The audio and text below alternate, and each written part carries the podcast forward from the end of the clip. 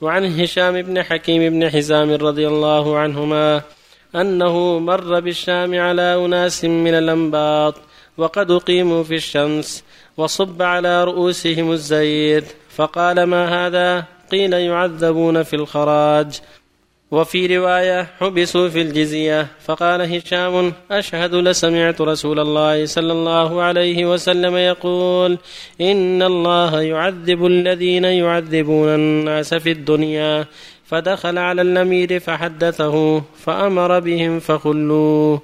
رواه مسلم. وعن ابن عباس رضي الله عنهما قال رأى رسول الله صلى الله عليه وسلم حمارا موسوم الوجه فأنكر ذلك فقال والله لا أسمه إلا أقصى شيء من الوجه وأمر بحماره فكوي في جاعرتيه فهو أول من كوى الجاعرتين. رواه مسلم.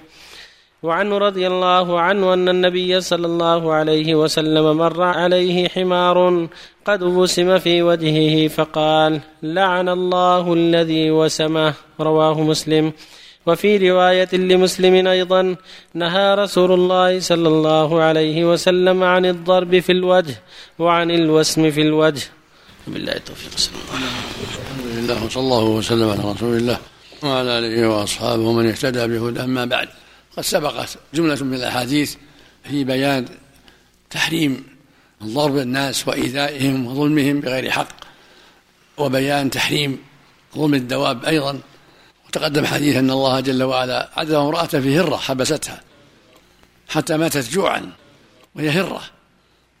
لا هي أطعمتها وسقتها حين حبستها ولا تركتها تأكل من خشاش الأرض.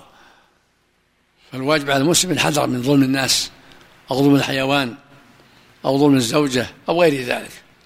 أما الشيء الذي شرعه الله من التأديب الشرعي والحدود الشرعية فلا بأس. كذلك تأديب الحيوان إذا تعسر أو خالف ما ينبغي يؤدب بالتأديب المناسب الذي يجعله يستقيم على الطريق. من دون تعذيب لا سبب له ولا موجب له. والله أباح ضرب ضرب المرأة ضربا غير مبرح عند الحاجة إلى ذلك. وأباح ضرب الصبيان لعشر إذا بلغوا عشرة على الصلاة فالتأديب الشرعي لا بأس به. مع مراعاة الحدود الشرعية في في الحدود وفي التأديب. وهكذا في الحيوانات البعير وغير البعير. إذا أدب التأديب الذي يناسبه ويليق به لا بأس. أما ظلمه تحميل ما لا يطيق أو ضربه بغير سبب أو وسمه في الوجه هذا لا يجوز. الوسم في الوجه والضرب في الوجه لا يجوز. الوجه له حال خاصة. فلا يجوز ضرب الوجه ولا وسم في الوجه ولهذا الحديث الصحيح إذا ضرب أحد فلا يتقي الوجه لا في الحدود ولا في غيرها. ولا يتخذ غرضا كما تقدم يعني شبح يرمى وهو حي كل هذا لا يجوز. ولا فرق في ذلك بين الإبل والبقر والغنم وبني آدم. لا يجوز تعذيب الحيوان إلا بحق. وهكذا المملوك العبد والجارية. نسأل الله الجميع التوفيق والهداية. الله يكون الوسم في غير الوجه. يكون فيه يكون في الفخذ في الرقبة في الأذن.